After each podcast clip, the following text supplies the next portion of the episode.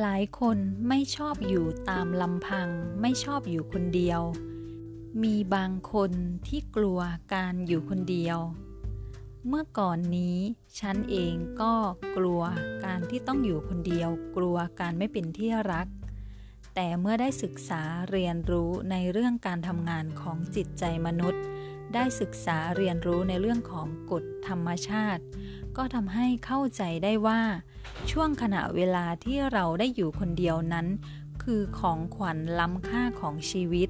เพราะในช่วงเวลานั้น ความคิดสร้างสรรค์ในตัวของเรา พลังสร้างสรรค์ในตัวของเรานั้น จะทำงานได้อย่างเต็มที่โดยที่ไม่มีความคิดของคนอื่น ความคิดจากภายนอก ความคิดจากสิ่งแวดล้อมแทรกเข้ามา เมื่อนั้น ความคิดดีๆ ไอเดียดีๆ ก็จะบังเกิดขึ้น ฉันได้พบด้วยตัวเองในชีวิตประจำวันเมื่อได้ลองใช้ชีวิตอยู่ตามลำพัง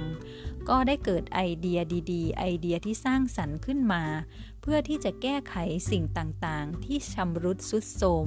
ให้สามารถกลับมาใช้งานได้ ฉันชอบดูในเรื่องของ การ DIY หรือว่าการ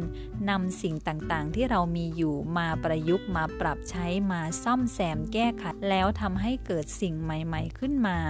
ไอเดียดีๆ เหล่านั้นทำให้เราสามารถนำวัสดุอุปกรณ์ที่มีอยู่แล้ว มาซ่อมแซมแก้ไขปรับปรุงให้เกิดเป็นสิ่งใหม่ เกิดเป็นอุปกรณ์ชิ้นใหม่ ในแบบฉบับของตัวเราเองได้ นั่นแหละค่ะ ช่วงเวลาอันล้ำค่าที่เป็นของขวัญของเรา คือช่วงเวลาที่เราอยู่ตามลำพัง คือช่วงเวลาที่เราอยู่คนเดียว ดังนั้นการอยู่คนเดียวไม่ใช่เรื่องที่ผิดปกติหรือเป็นเรื่องที่ไม่ดีแต่อย่างใด การอยู่คนเดียวนั้นถือเป็นสิ่งที่ดีที่สร้างสรรค์ด้วยซ้ำไป